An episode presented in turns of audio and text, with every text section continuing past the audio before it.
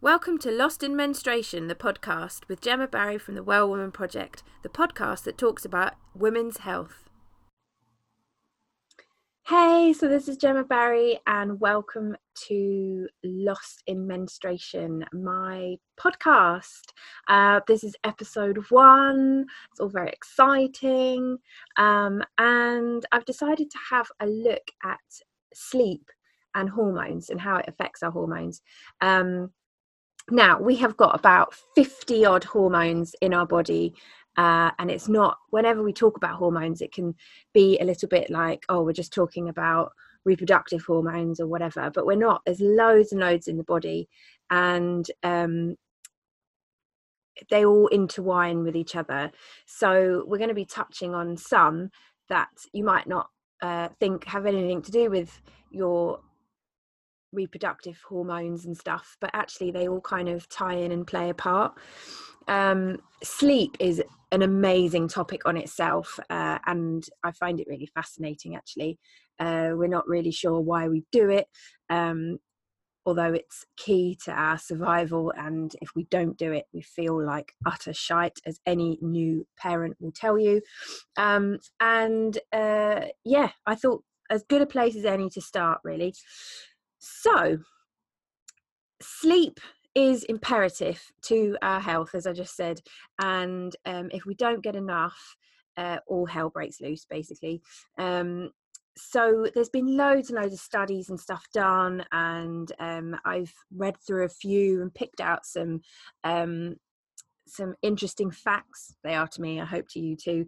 Uh, and yeah, hopefully p- piece some things together um, to help you kind of have some light bulb moments as to uh, why we're always wanging on about getting a good night's sleep and why we feel, you know, like utter garbage when we don't have enough sleep. So, um, the optimum level of sleep is around about seven hours. Uh, i mean give or take because everybody is different right? Like um so this is sort of just taking a slice in the middle. But yeah optimum sleep is around seven to eight hours. Um and when i'm talking about this stuff like like i mentioned new parents and things like that is a is a massive shift in your lifestyle and uh you know and it's not forever either. It's just you know as you're sort of finding your feeting uh, footing with it and all the rest of it. But um it, the importance of sleep um obviously things change and circumstances change and we will get more sleep sometimes than others and all of that. So uh, we're fluid in that. It's you know things change life happens. So although in an ideal world we'd all get seven to eight hours sleep uh, that isn't always possible. Um, but it's if we're you know not getting that all of the time uh, that things can start to go a little bit pear-shaped. So um, I used to nurse, uh, as some of you may or may not know. Uh, I, I, nursed for many years, and um, for a good portion of that, I worked only nights.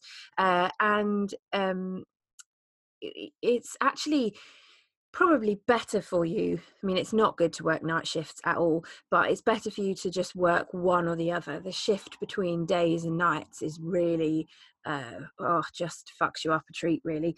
Um, and uh, very hard to get any kind of rhythm uh, with your body and everything else.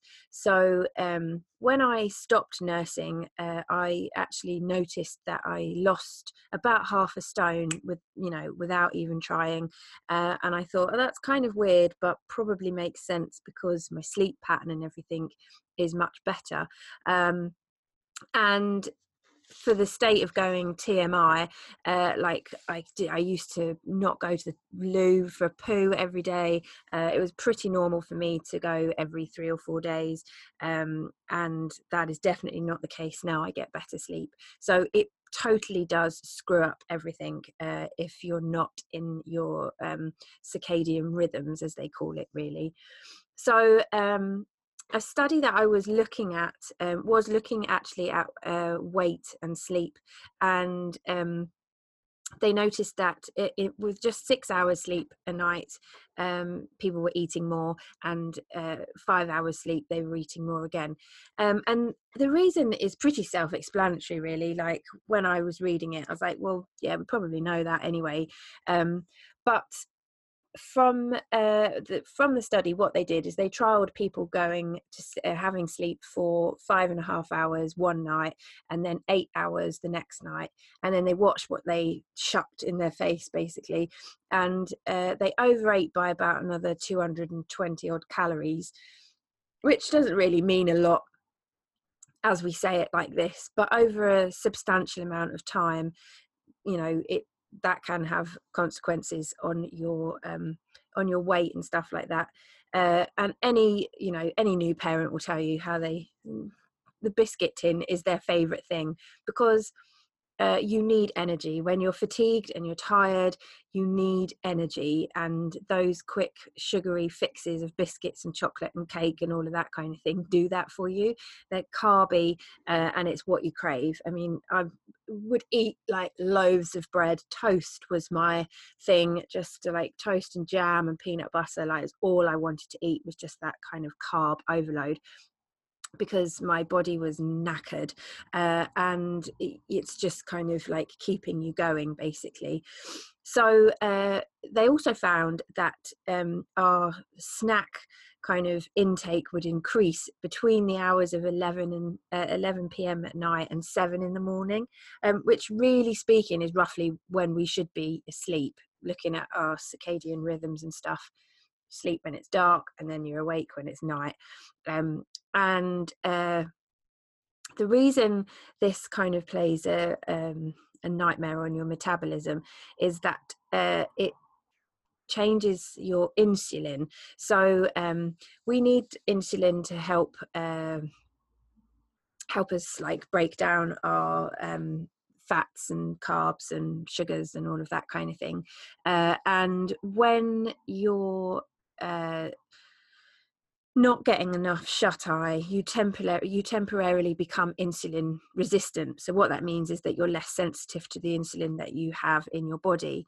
Um, so, you produce more of it, uh, and your body kind of goes into hibernation mode, really, and um, stores fat in the body rather than using it up.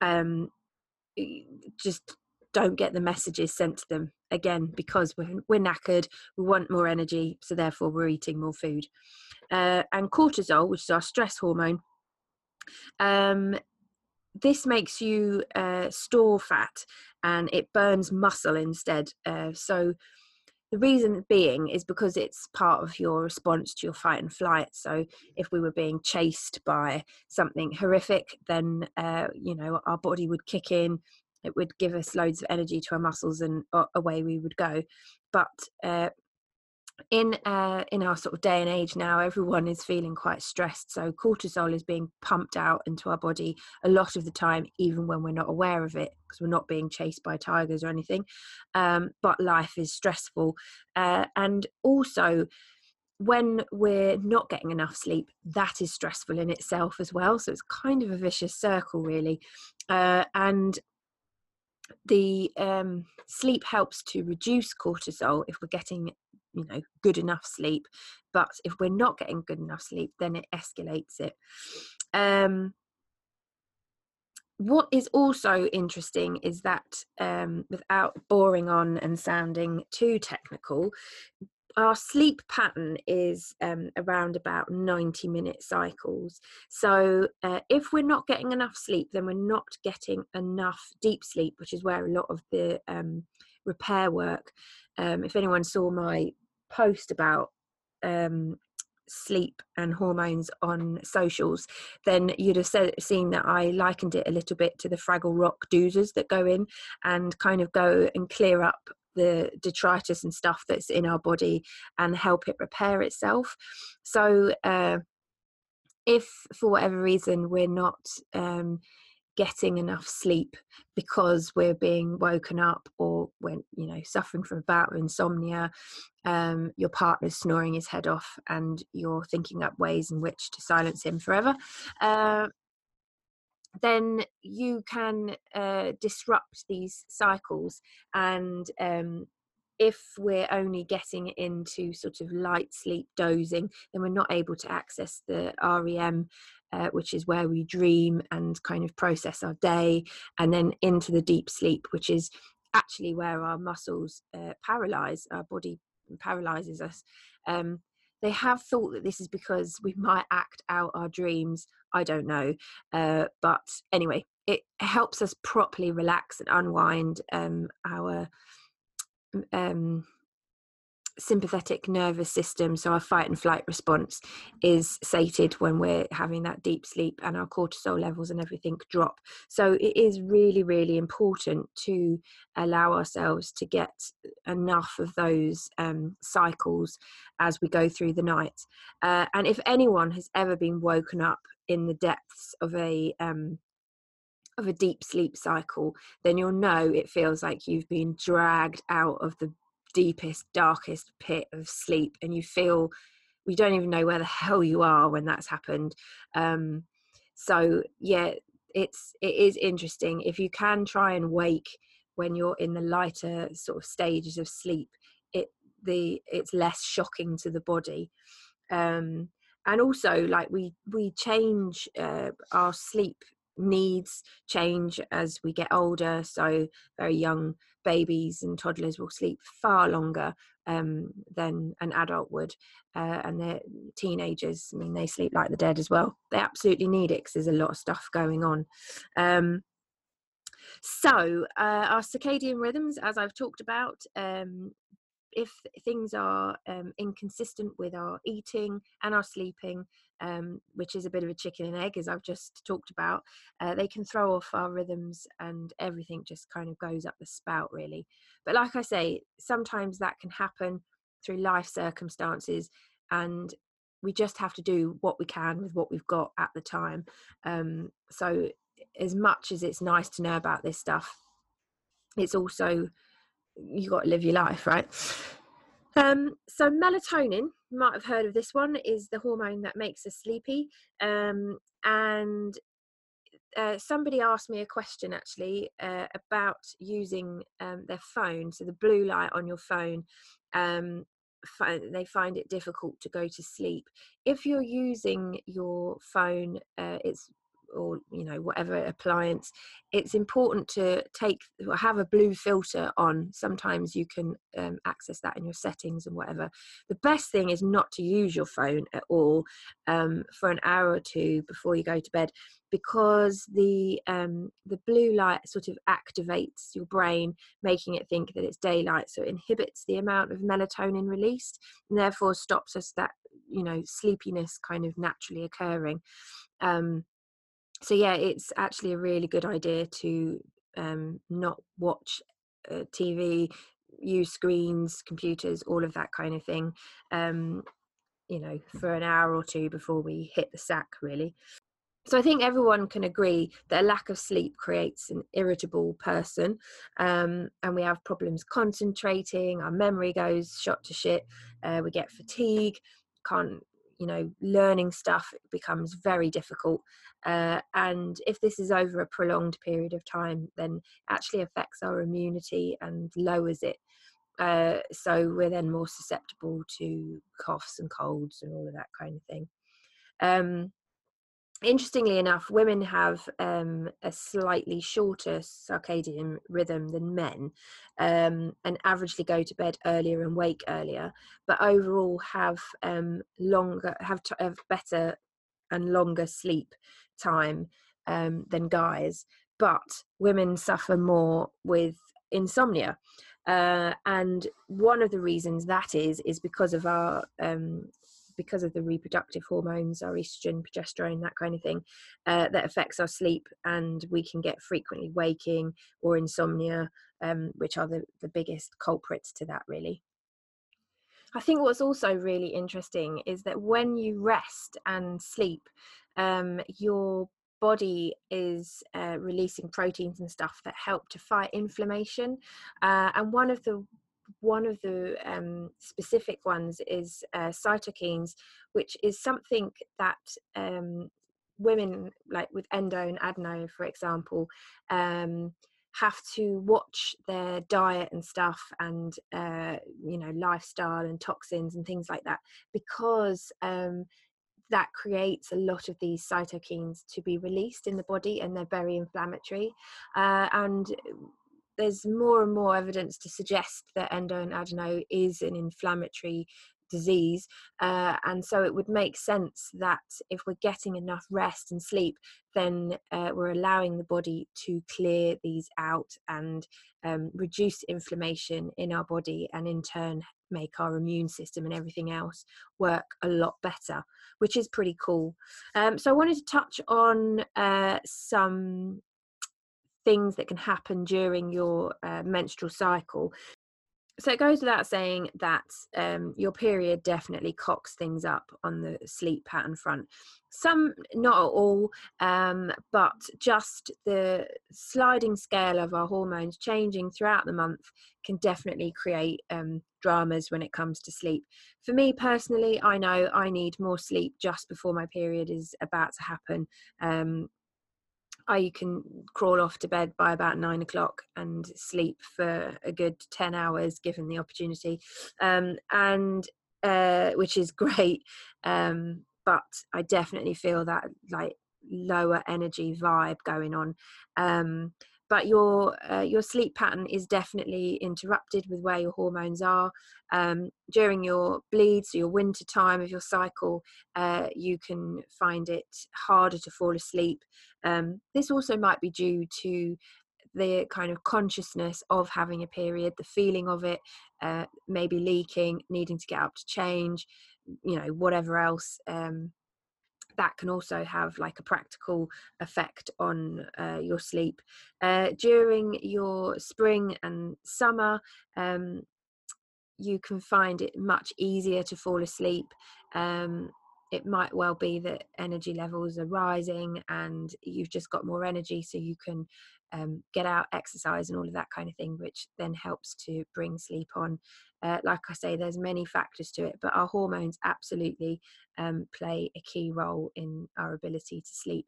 And if you do chart, um, which I suggest everyone does, it would be really interesting to know um, your, what your sleep pattern is up to because over time you will see that it probably is the same for you every month that you have these differences uh, that come in with your cycle so just a nod to pregnancy. Um, this is when everything's gone to fuck basically in your body.